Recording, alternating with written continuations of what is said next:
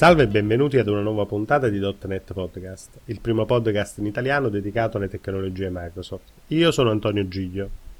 Ed io sono Roberto Albano. In questa puntata vi parleremo di Webform e MVC. Parleremo quindi di due approcci diversi per chi vuole sviluppare applicazioni web presenti su Visual Studio. Ad approfondirci questo tema sarà con noi Michele Aponte, cofondatore e presidente della community .NET Campania. Michele è anche cofondatore e CEO di Black Sin SRLS, dove si occupa di sviluppo web su piattaforma Microsoft. È Microsoft Certified Professional, Microsoft Certified Technology Specialist, Microsoft Certified Professional Developer e Microsoft Certified Trainer. Credo che non manchi nulla più all'appello. Inoltre dal 1 gennaio del 2011 è anche MVP nella categoria ASP.NET IIS. Ciao Michele, benvenuto a .NET Podcast.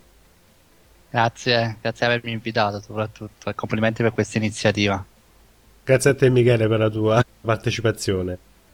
Benissimo, allora, partiamo introducendo la webform. Nascono più di dieci anni fa, si ispirano al classico modello di programmazione Windows Form, cercando il più possibile di emulare quella facilità nell'utilizzare gli strumenti RAD. Quindi fondamentalmente la possibilità di aggiungere un controllo in una pagina, settarne le proprietà, gestirne gli eventi, L'idea alla base era quella di nascondere poi a chi sviluppa gran parte del codice HTML generato dietro le quinte. Parliamo quindi di ASP.NET Webform. Michele, secondo te sono vere queste affermazioni? Puoi spiegarci in dettaglio che cosa succede quando effettuiamo una richiesta ad una pagina implementata con Webforms? Sì, come dicevi tu, è un approccio allo sviluppo ormai che ha più di dieci anni e quindi sente anche un po' il peso dell'età e in buona sostanza nacque proprio con questo spirito, quello di portare anche programmatori che non erano proprio programmatori web a sviluppare applicazioni web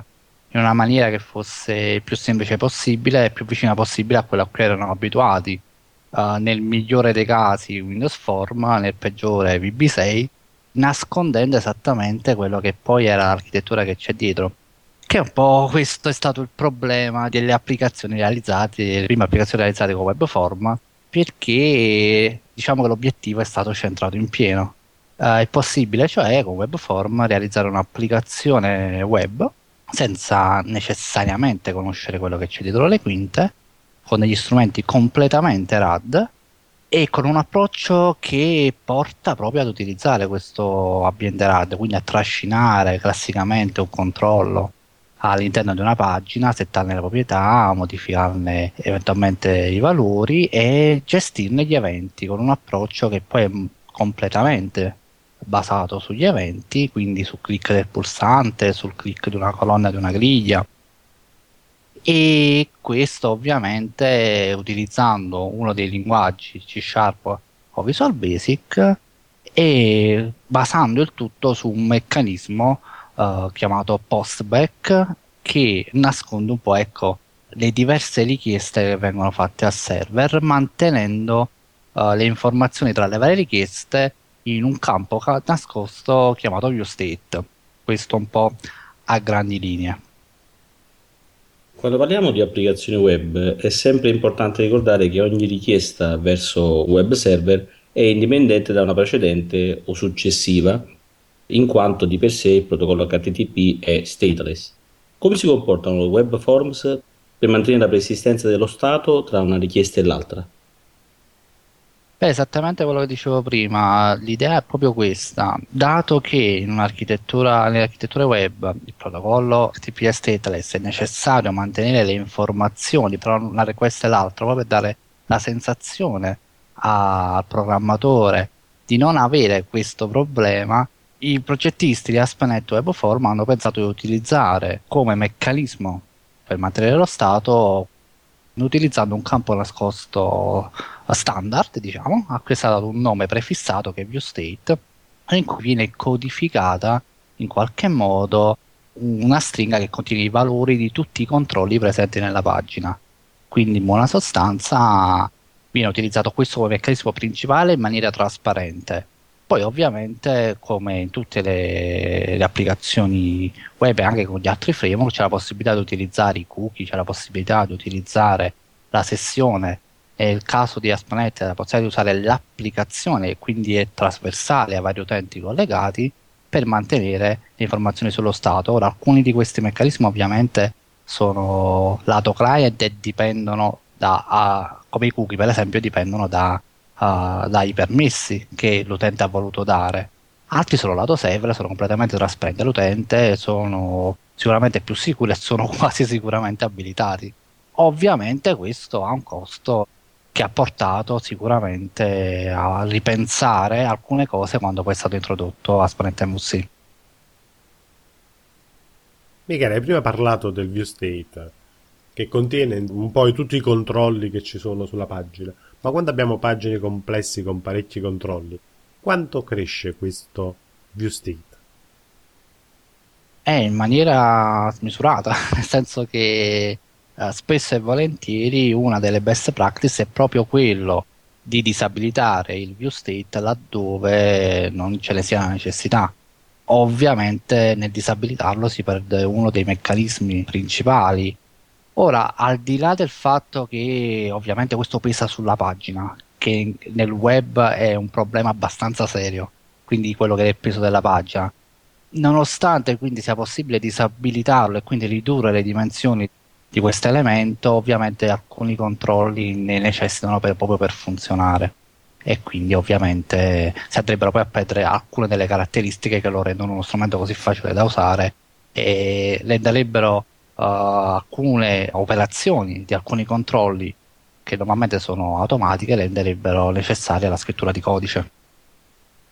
Per chi ha lavorato con le web forms, chi ha un po' di anni di esperienza con le web forms, sa che eh, questi hanno un ciclo di vita abbastanza complesso, diciamo, composto di vari step che ricordare a memoria è veramente complicato. Ma se volessimo spiegare a grandi linee più o meno qual è il ciclo di vita di una richiesta che viene effettuata con web forms, ce la potresti riassumere? Sì, ci provo. Allora, uh, l'idea è proprio questa, quindi nascondere il più possibile alcuni meccanismi che sono dietro le quinte del web. Quindi in realtà quando viene fatta una richiesta, il framework di ASP.NET Web Form distingue il caso in cui è una prima richiesta o è una seconda richiesta che viene tecnicamente chiamato postback. L'idea è questa, viene fatta la prima richiesta, se si tratta della prima richiesta, semplicemente vengono renderizzati i vari user control, viene renderizzato l'HTML a partire dai vari user control e scatenati una serie di eventi, un evento di inizializzazione in cui in buona sostanza ha, i controlli non sono ancora tutti disponibili, dopodiché viene sollevato un evento di load in cui tipicamente si fanno tutta una serie di inizializzazioni nella pagina.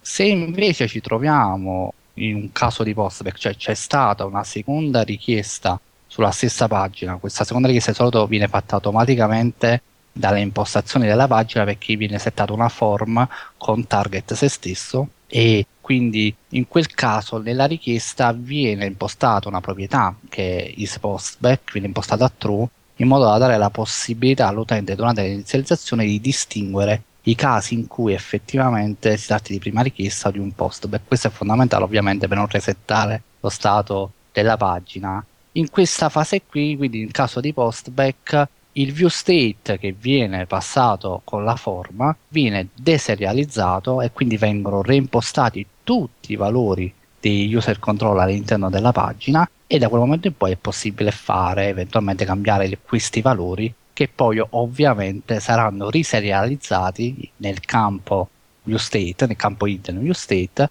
che sarà renderizzato insieme all'HTML della pagina. Questo un po' a grandi linee.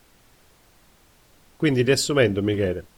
uno sviluppatore che non ha conoscenze approfondite di HTML, CSS, JavaScript è quasi, quasi pronto per scrivere un'applicazione con webform. Il quasi non è messo a caso. Che cosa manca allo sviluppatore? Eh, questo è proprio uno dei problemi, diciamo, di webform, nel senso che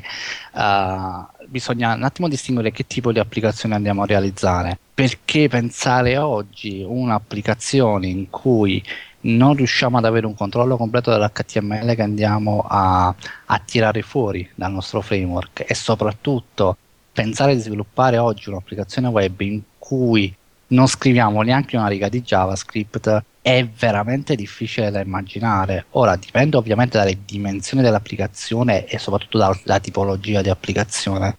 Però oggi come oggi pensare di non mettere mano al codice JavaScript o andare a cercare di controllare in qualche modo l'output dell'HTML è veramente difficile. Tant'è vero che poi nelle varie versioni di ASP.NET Web Form sono state introdotte tutta una serie di controlli che permettevano ad esempio di stabilire come l'ID, per esempio associato ai vari tag HTML, veniva generato perché si capiva che spesso e volentieri nell'elaborazione tramite una, mod- una modifica del DOM tramite jQuery avveniva per ID, di conseguenza era necessario capire come era fatto questo ID e quindi piano piano si è cercato di abituare l'utente a scrivere del codice JavaScript, anche perché una delle funzionalità ormai più diffuse in tutte le applicazioni web è proprio la possibilità di chiamare in maniera asincrona il server per ottenere un pezzo della pagina, un pezzo di HTML o un pezzo di dati, diciamo un JSON, uh, un pezzo di dati da, con la quale poter poi manipolare l'HTML e alimentare un po' la dinamicità della nostra pagina. Ecco, questo ASP.NET Web Form viene fatto diciamo in maniera abbastanza trasparente utilizzando una serie di controlli quel modo di fare chiamate Ajax, di fare chiamate asincrone, è abbastanza impensabile da utilizzare oggi, quindi anche in quel caso probabilmente l'utilizzo di jQuery per fare chiamate asincrone al server diventa importante. E di conseguenza diciamo che se ci si trova a realizzare delle applicazioni tipo un classico pannello di amministrazione che fa operazioni CRUD su una tabella a spread web form viene, come dire, viene, eh, con l'aspetto viene molto semplice, ovviamente per, per, tutti i controlli che hai, perché è pensato per lavorare in maniera così cruda, diciamo così, sul, sui dati. Laddove invece ci siano già un po' più di elaborazioni e l'utente oggi si aspetta che ci siano queste elaborazioni lato client con webform diventa difficile perché ecco, l'utente che usa webform tipicamente pensa di non dover conoscere JavaScript, cosa che non è assolutamente vera oggi. Da quello che ci hai spiegato, lo scenario non è tanto positivo per ASP.NET Web Forms. Diciamo che fino adesso quello che abbiamo capito è che la velocità di apprendimento nell'approccio web form, per chi non, non è abituato a sviluppo web, è il principale dei vantaggi, ma a tuo modo di vedere ci sono anche altri vantaggi per chi utilizza web forms? Eh, come dire, oggi come oggi è un po' complicato pensare di saltare un'applicazione web eh, che utilizzi webform. Uh, mi capita anche nel mio lavoro di averci a che fare per uh, manutenzione, ma io non lo farei, i miei clienti difficilmente lo fanno laddove ho, conos- ho clienti che conosco webform, abbiamo cercato di fare una migrazione MVC. La questione è proprio quella, purtroppo visto che per soddisfare le esigenze delle applicazioni moderne è necessario conoscere HTML e JavaScript, è necessario conoscere bene JavaScript, spesso avere un controllo completo di quella che è la UI diventa importante. Quindi, capito che finché si tratta di piccole applicazioni o di operazioni veramente che fanno CRUD spudorato, nel senso che veramente fanno solo CRUD, probabilmente può avere ancora senso laddove non è così e nella maggior parte delle applicazioni moderne questa cosa è particolarmente non vera. Proviamo per esempio a pensare, oggi si parla molto di single page application, applicazione in cui sostanzialmente buona parte dell'interazione avviene lato client, con web form sarebbe un bagno di sangue. Michele, invece parliamo un po' della parte di testing. Come la testiamo la nostra applicazione web form? Eh, divertente, nel senso che per sua natura, per come è fatto Webform, porta a scrivere purtroppo buona parte del codice nel, nel code behind, negli handler degli eventi nel code behind. E questo è un grosso ostacolo perché testare la parte presentation della nostra applicazione in buona sostanza in maniera automatica significa sostituirsi alla UI e cercare di far scattare questi eventi cercando di ottenerne un risultato. Il web form è praticamente complicatissimo perché gli strumenti di default non permettono l'implementazione di pattern particolari. Nel caso di un cliente, per esempio, abbiamo provato a implementare in web form perché non si voleva passare MVC per ragioni del cliente a utilizzare il pattern model view presenter, ma è servito una grossa disciplina da parte del cliente per riuscire a utilizzare questo pattern in web form per rendere l'applicazione testabile, perché il suo requisito era renderla testabile, ma non voleva passare MVC. Quindi webform e testing è veramente dura, è veramente veramente dura. e bisogna avere tanta tanta disciplina e probabilmente spostarsi su MVC sarebbe un investimento più conveniente da questo punto di vista. Michele, adesso passiamo un attimo a qualcosa di più interessante. Parliamo di MVC. MVC è di fatto un design pattern, cioè Model View Controller. Puoi spiegarci, anche se è complicato, in maniera abbastanza semplice, di che cosa si tratta? Sì, MVC è un design pattern uh, nato un bel po' di anni fa in realtà in ambiente desktop e nella sua formulazione originale in realtà funzionava un po' così. L'utente interagiva con la UI. Questa interazione veniva in qualche modo intercettata da un elemento che veniva chiamato controller, il quale si limitava a chiedere alla parte di model, quindi di logica applicativa, di fare una certa operazione. Dopodiché, in realtà, nella sua formulazione originale, il controller terminava il suo scopo. A quel punto era il model stesso che contattava la view, notificando il fatto che aveva finito il lavoro. E la view richiedeva i dati aggiornati. Ovviamente, questo tipo di pattern applicato a web oggi sarebbe più semplice perché c'è il segnalare, però in generale è sarebbe complicato che il server che a contattare il client per fare tutta una serie di, di modifiche. Quindi sì, più che di MVC dovremmo parlare di Model 2. Model 2 è una variante di MVC in cui in buona sostanza il controller che interviene per soddisfare la richiesta di interazione con la UI invoca la parte di model per eseguire l'operazione e in base al risultato di questa elaborazione seleziona la view successiva. Questa cosa è fondamentale e quello che oggi noi chiamiamo MVC sul web in realtà è Model 2, siccome è quello più utilizzato e si utilizza solo quello, si, si parla comunque di MVC. E in buona sostanza consiste proprio in questo, quindi c'è una parte di view molto stupida in cui c'è l'HTML, JavaScript, quello strettamente necessario, non c'è il famoso code behind per capirci ci sono, c'è un controller, ci sono una serie di controller che vengono progettati per rispondere all'interazione dell'utente e il controller si prende carico di fare eseguire l'operazione alla logica applicativa e in base al risultato di questa elaborazione selezionare la view successiva da mostrare all'utente. Michele, l'implementazione di questo pattern che Microsoft ha fatto su ASP.NET MVC è uno a uno con quello che abbiamo appena detto o cambia? In realtà Microsoft ha fatto un'implementazione di Model 2 di ASP.NET con ASP.NET MVC che a differenza di altri framework è completamente basata su una serie di convenzioni prestabilite che si possono modificare ma che sono prestabilite. L'idea è di, anziché come in framework tipo Struts per chi viene da Java ad esempio, avere un file di configurazione in cui viene mappata ogni possibile azione dell'utente, ogni possibile, ogni possibile metodo di una classe, in MVC, in ASP.NET MVC si stabilisce una convenzione, quindi in base all'URL che ci arriva dall'utente con la richiesta, uh, riusciamo a capire qual è il controller, qual è la action e eventualmente anche qual è la view successiva da mostrare all'utente dopo l'elaborazione questo approccio allo sviluppo si chiama Convention Over Configuration ed è un modo che sicuramente semplifica lo sviluppo di applicazioni MVC in cambio di imparare che esiste una certa struttura di cartelle, che esistono delle convenzioni. Una volta imparate le convenzioni, che ripeto si possono modificare, è possibile a quel punto lavorare utilizzando una certa nomenclatura e un certo tipo di cartelle, una certa struttura di cartelle. Le versioni di MVC sono cambiate ci sono state delle evoluzioni e ogni versione di MVC di Microsoft praticamente ha aggiunto qualcosa di nuovo. Quali sono le caratteristiche principali che vengono offerte dentro MVC nell'ultima versione? Sì, allora,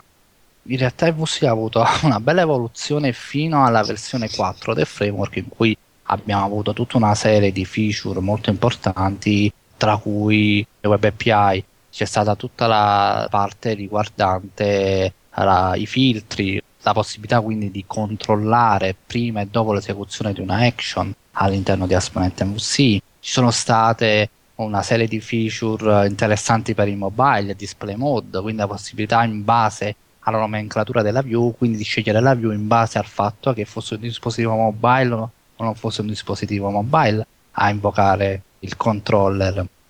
Tutta una serie di funzionalità che poi sono state ovviamente riportate fino alla versione 5 dove con l'introduzione di OneASP.NET uh, e quindi di un modello unificato di sviluppo di applicazioni ASP.NET si può scegliere di usare MVC e a quel punto tutta una serie di framework come ASP.NET Identity, tutta una serie di filtri nuovi come i filtri per l'autenticazione, il template, un template nuovo basato su Bootstrap, quindi già subito spinto sulla parte di responsive UI, tutta una parte per semplificare la parte di routing, quindi come istruire il motore di Aspect MVC per capire con quale action rispondere a un determinato URL. Anche questa parte qui che all'inizio magari è un po' più ostica, con questi attributi viene molto molto più semplice e molto molto più flessibile. Poi ci sono anche una serie di feature per chi magari abituato alle cose prefatte, c'è la possibilità di avere lo scaffolding dei controller o se magari si utilizza Entity Framework, quindi avere un, un generatore di codice che genera il codice al posto nostro per fare le classiche operazioni CRUD su tabelle. È un approccio che io non preferisco, ma è sicuramente un modo per velocizzare un po' lo sviluppo con Aspret MVC. Ovviamente nella puntata che avete registrato con Ugo avete sentito che ci sono tutta una serie di novità riguardanti la prossima versione di Aspanet MVC e ovviamente lì parliamo proprio di un altro framework, tutta una serie di feature nuove e ovviamente aspettiamo un attimo che ne esca una versione almeno in beta che è possibile utilizzare per andare un attimo a dosare, però sicuramente tutta la nuova parte sulla dependency injection che un lavoro è stato fatto man mano per cominciare a introdurre chi magari non era abituato a usare tecniche del genere per separare i layer applicativi e diciamolo tra parentesi, quindi favorire la parte di testing, a quel punto questa parte qui anche nella versione VNex vedrete che è stata molto molto rivista e semplificata e molto più figa. Michele, a proposito di feature presenti nelle ultime versioni di Aspenet MVC, ho avuto modo di apprezzare Aspenet One, della possibilità che ha di creare progetti misti. Che ne pensi? Ah, l'idea per esempio di avere One Aspenet mi è sembrata fin da subito una buona idea perché effettivamente la possibilità di avere in alcune circostanze delle situazioni miste era importante, per esempio nelle applicazioni web, ad esempio gestionali, uno dei grossi problemi diciamo, che affrontano i programmatori è quello di non avere un report viewer con cui generare i propri report e lì mischiare un pochino webform e avere un qualcosa di già pronto ti permette di generare un report che deve stampare su un modulo prestampato con cui puoi direttamente esportare in Excel e fare una serie di cose è sicuramente comodo rispetto a usare un CSS di stampa o generare un PDF da codice. Alcuni controlli di terze parti che magari sei costretto ad usare, hai la possibilità ecco, di utilizzarla senza dover necessariamente usare webform per tutta l'applicazione. Questo sicuramente è stata una cosa molto molto interessante. Tra l'altro con l'introduzione di OneAsp.NET si è cominciato anche ad avere una serie di template un po' più base che tipicamente creavi, partivi da un template e ti tirava giù una serie di cose che magari non ti servivano. Ecco, partire un attimo da un pacchetto base, cominciare a installarti le cose che ti servono magari mano a mano che le usi te li tiri giù e con Nugget eh, diciamo più da, da package manager che dalla parte UI insomma funziona un po' così. Sicuramente è stato un grosso grosso vantaggio. Come sappiamo alcune cose le perderemo con la versione core di VNext per esempio non potremo chi usa webform non potrà usare webform per ovvie ragioni tecniche però diciamo l'approccio, l'idea di poter avere approcci anche misti è sicuramente una cosa positiva. Michele, prima ci hai raccontato che cosa succede dietro le quinte quando viene fatta una richiesta su Aspanet Webform. Invece che cosa succede quando facciamo una richiesta con MVC? Ecco, importante questo perché ci fa capire quanto è necessario sapere come funziona il web quando utilizziamo Aspanet MVC, a differenza magari di Webform. MVC, come vi dicevo, è basato su una serie di convenzioni, quindi Uh, la prima cosa che succede quando arriva una richiesta è che questa richiesta viene analizzata, analizzata perché l'URL stesso ha ad avere le informazioni necessarie a capire chi dovrà prendersi carico di questa richiesta. Quindi, nella, tipicamente, a meno che non venga cambiata la regola di routing base, nella prima parte dopo il dominio, insomma, tra, eh, dopo lo slash dopo il dominio, troviamo il nome del controller, tipicamente senza la parolina controller. Mentre invece il framework di base cerca all'interno delle cartelle configurate un controller che abbia quel nome più la parolina controller. A quel punto la, la controller factory di Asponent MVC istanzia, crea quindi un'istanza di questa classe e questo lo fa ad ogni richiesta e quindi non pensate di creare un attributo privato e conservarci il valore all'interno perché verrà ricostruito, verrà rigenerato l'oggetto.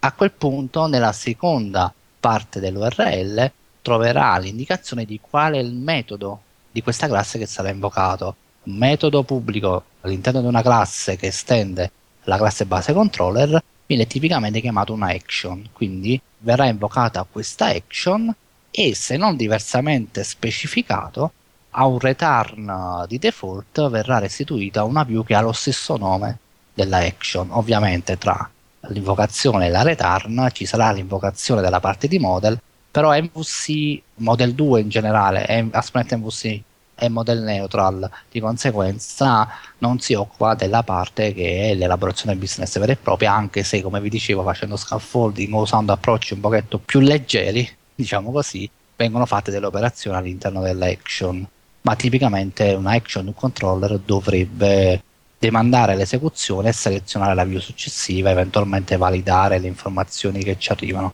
Anche questa è una cosa interessante di Asponente MVC. Quando facciamo la submit di una form o facciamo una richiesta di tipo get, eventuali parametri che vengono passati con uh, le due, due, due tipologie di richieste possono essere bindate automaticamente in un oggetto che possiamo utilizzare come un uh, parametro della action. Quindi è MVC che fa per noi il lavoro sporco di prendere dalla request params tutti le informazioni che ci sono state passate possiamo farcele inserire all'interno di un oggetto che sarà riempito automaticamente da una componente che è il model binder di Asponente MVC che può essere come tutti i componenti di Asponente MVC customizzato con una propria implementazione. Questo un po' a grandi linee. Michele, rispetto a quanto abbiamo detto prima riguardo alle competenze che è necessario avere per lo sviluppo, eh, prima parlando di web forms eh, in questo caso, parlando di MVC, diciamo che per implementare una view, quindi la parte di UI, è necessario avere una discreta competenza su almeno su HTML, CSS e JavaScript, ma questi sono da soli sufficienti per poter sviluppare con MVC oppure uno sviluppatore che voglia passare su, questa, eh, su questo pattern, sviluppare con ASP.NET MVC ha bisogno di qualcos'altro? Sì, una parte diciamo importante di Aspect MVC è proprio la view e così come in web form avevamo un view engine, abbiamo tuttora un view engine che è Aspix, abbiamo Aspix anche in MVC, ma tipicamente diciamo il view engine di default viene utilizzato e viene consigliato da Microsoft e. Quindi in realtà deve conoscere HTML per forza, perché l'HTML generato è quello che scriviamo deve conoscere uh, la sintassi di o di Aspix o di Razor, quindi ovviamente poi a quel punto inserire le parti dinamiche che opportunamente elaborate lato server poi genereranno un output per l'HTML finale. E bisogna conoscere sicuramente JavaScript per la parte CSS la dovresti conoscere in ogni caso, sia che tu utilizzi Webform o utilizzi MVC, perché la parte di stilizzazione è una cosa che tipicamente devi conoscere, oppure avere una persona che si occupa magari solo di quella parte lì. Diciamo che finché si tratta di applicazioni gestionali senza grosse pretese ci sono ormai tanti framework, da cui Bootstrap, che permettono una stilizzazione molto semplice. Ovviamente io dico sempre, è importante, è fondamentale conoscere l'HTML, però è anche vero che Aspanet MUSI ci tutta una serie di helper che possiamo utilizzare nelle view per generare in maniera automatica l'HTML. Questo è particolarmente vero quando dobbiamo renderizzare pezzi di forma in cui c'è validazione lato client e quindi ovviamente poi di conoscere tutta la parte di jQuery Validate, uh, Ulubuntu, Intrusive, ovviamente a mano potrebbe essere complicato ricordarsi tutta la sintassi, Ecco lì gli helper aiutano non poco a generare questa parte qui, anche se a dirla tutta ormai diciamo il mondo va verso un approccio molto strutturato anche lato client, quindi con un utilizzo molto molto intensivo di framework JavaScript come Knockout o diciamo adesso va per la maggiore AngularJS per la realizzazione ecco anche lato client di qualche pattern che aiuti nella separazione delle responsabilità. Michele invece, ci sono dei punti di debolezza su MVC? Sì, sicuramente la curva di apprendimento per chi viene da approcci che sostanzialmente hanno nascosto il funzionamento del web. Purtroppo in MVC è particolarmente importante conoscere i meccanismi con cui il web funziona, il protocollo con cui funziona e il modo in cui funziona, di conseguenza ha una curva di apprendimento che non è trascurabile e sicuramente uh, richiede delle competenze di programmazione sicuramente più alte rispetto a un utilizzo basilare che si possa fare di webform. Ecco, non avendo diciamo, la parte RAD che ci permette di andare a, a sostituirci al codice, cioè chiedere a di generare il codice per noi, bisogna purtroppo, dico purtroppo tra virgolette, bisogna conoscere il web, come funziona, HTML, JavaScript e dove necessario anche CSS e questo sicuramente ha influito non poco sulle scelte delle aziende di passare a MVC purtroppo. Uno dei punti di forza invece di MVC è il testing. Ci puoi spiegare il perché? Sì, MVC praticamente si lascia testare con una certa semplicità perché sostituirsi alla UI che rispetto a webform è molto più stupida da questo punto di vista, nel senso che non avendo code behind e HTML puro possiamo dire, ci permette di sostanzialmente uh, sostituirci alla UI, basta istanziare il controller che vogliamo testare, invocare l'action che è come invocare il metodo di una classe e farci restituire il risultato che vogliamo e che, su cui vogliamo fare un assert, su cui vogliamo verificare che il risultato prodotto sia lo stesso. Ora, detto ciò, uh, sicuramente MVC si lascia testare molto bene, ma come tutti i tool, uh, come tutti i framework, si può usare bene, si può usare male. Una cosa fondamentale nel testing, in particolare nello unit testing, è che tutti i layer applicativi siano disaccoppiati e quindi è necessario in ogni caso conoscere le tecniche di dependency injection, quindi avere la cap- uh, capacità di disaccoppiare e di iniettare dipendenza all'interno dei controller con, frame, con vari framework che sono a disposizione. Io ad esempio uso Unity, ma si può usare qualsiasi altro framework. Ecco, anche da questo punto di vista MVC mette a disposizione dei meccanismi a livello di framework per favorire la dependency injection e questo è sicuramente importantissimo per rendere testabile il codice che si va a sviluppare. Dicevo prima, una cosa importante di MVC è la possibilità di, di sostituirsi alle varie implementazioni del framework e quindi personalizzarsi qualsiasi cosa. Ecco, fino a poco tempo fa era necessario sostituirsi alla controller factory per iniettare le dipendenze. Adesso è molto molto più semplice e ovviamente questo favorisce la testabilità. Perfetto Michele, invece per quanto riguarda il testing della UI, come lo affrontiamo su MVC? Ecco, questo è interessante, abbiamo in realtà due approcci, abbiamo la possibilità di, utilizzando uh, alcuni pacchetti che possiamo scaricare da Nugget, di precompilare uh, le nostre view, quindi farle diventare delle classi vere e proprie e farci unit testing, che non è proprio la cosa più banale del mondo, però con una serie di helper si riesce a fare unit testing elaborando l'HTML generato, elaborando l'HTML con il model e tirando fuori l'HTML che verrebbe generato a runtime e quindi è possibile ispezionare questo HTML per fare degli, delle assert.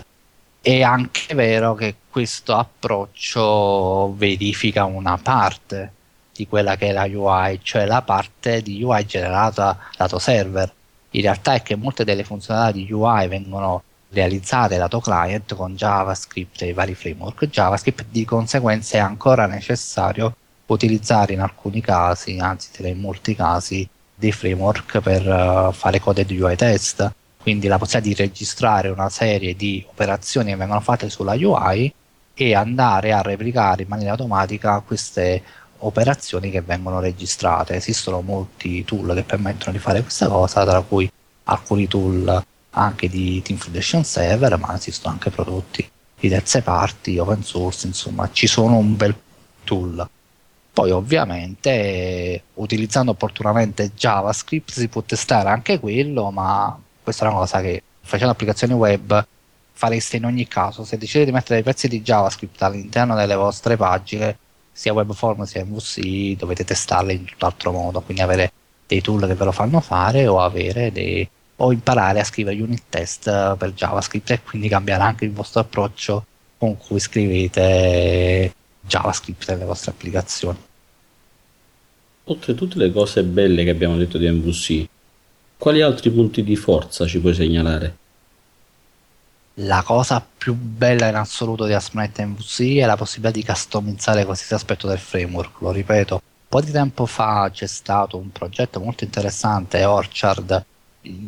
prima battuta seguito da Microsoft, adesso è la community open source che lo segue, che ha dimostrato, guardando nel sorgente, quanto fosse customizzabile. Non c'è un unico aspetto di MVC che non si possa customizzare con delle proprie personalizzazioni. C'è sempre un'interfaccia davanti a ogni componente e quindi voi potete fare la vostra implementazione e spiegare al framework ok usa la mia implementazione anziché la tua standard e questa è una cosa che in una marea di occasioni vi salva la vita e soprattutto vi permette di crearvi un vostro piccolo framework con cui poi svilupperete le varie applicazioni ASP.NET MVC che dovete realizzare. Noi ad esempio in azienda abbiamo realizzato un CMS personalizzando praticamente qualsiasi aspetto del framework. E questa cosa è una cosa che con Webform è veramente complicata veramente veramente complicata. Quindi l'estendibilità è sicuramente uno dei punti di forza del MVC la testabilità lo è altrettanto anche se specialmente nelle aziende del nostro paese è sottovalutata ma fare testi, unit testing, test integrazione, testing end to end è importante per assicurare la qualità del software ed è particolarmente importante nelle applicazioni web quindi avere la possibilità di avere un framework che di base è predisposto a farsi testare è sicuramente una cosa molto molto importante. Poi ovviamente abbiamo anche tutta una serie di cose già fatte, di helper già pronti, di elementi già testati che possiamo scaricare dal, da internet verso Nugget attraverso direttamente il browser e utilizzare quindi tutta una serie di framework pensati proprio per Aspect MVC che permettono di accelerare un pochino lo sviluppo e quindi andare ad abbattere quella famosa curva di apprendimento che in Exploit MVC si fa sentire così tanto. Michele, possiamo fare una recap delle principali caratteristiche a confronto tra Webform e MVC? Sì, allora sicuramente il confronto principale lo possiamo fare sul controllo che abbiamo sull'HTML, quindi in ASP.NET Webform abbiamo dei user control che girano l'HTML con noi, quindi è molto molto veloce svilupparci. In ASP.NET MVC invece dobbiamo scrivere l'HTML, magari aiutati dagli helper, quindi è meno veloce, ma abbiamo controllo assoluto su quello che scriviamo. Di conseguenza, il webform abbiamo per gestire lo stato dei controlli view state ovviamente pesa sulla pagina che non abbiamo in MVC e che ovviamente è importante, specialmente in applicazioni moderne dove spesso e volentieri si usufruisce delle applicazioni attraverso dispositivi mobile, il peso della pagina è molto molto importante e avere il controllo completo sull'HTML è praticamente fondamentale. Sicuramente il uh, funzionamento del web form nasconde il funzionamento di quello che è il web e questo crea una curva di apprendimento che è notevole e ovviamente rispetto a MVC dove è necessario conoscere, quindi studiare laddove non già non se ne abbia già conoscenza, studiare il web, come funziona, uh, i meccanismi per uh, rendere stateful, tra virgolette, HTTP e quindi avere tutta una serie di informazioni in più, di studi in più necessario e poi la testabilità. Testare web form se non utilizzando tanta disciplina e dei pattern particolari è complicatissimo scrivere codice testabile in MVC è veramente alla portata di tutti e anche chi magari non ha mai fatto testing in vita sua, però sta utilizzando una esponente MVC, troverà molto semplice, magari giusto, deve giusto fare un po' di refactoring sul codice che ha scritto per disaccoppiare il più possibile, però può cominciare a fare unit testing in maniera molto molto semplice. Michele, abbiamo detto prima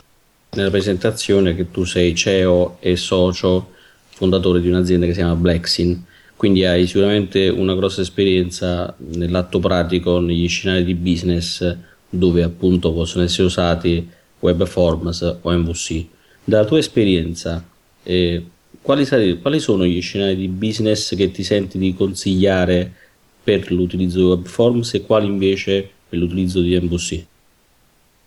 Eh, diciamo che purtroppo non vedo grossi scenari in cui è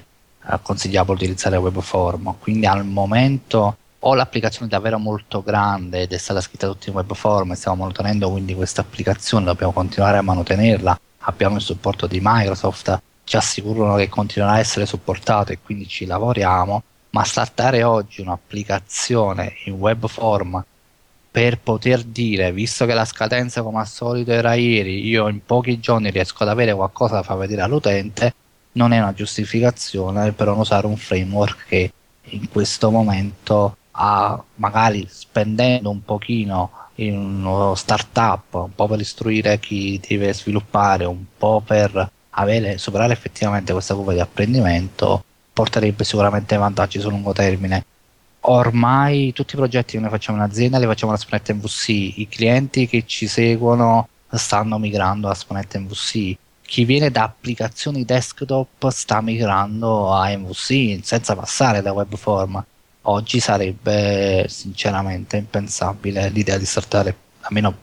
dal mio punto di vista, un'applicazione con webform. L'unico scenario che mi viene in mente è un'applicazione che abbia un ciclo di vita molto piccolo, che faccia esclusivamente operazioni CRUD e in cui il peso della pagina non è importante, l'HTML generato non deve essere necessariamente conforme a particolari requisiti, allora si usiamo web form, però ca- capiamo bene che sono scenari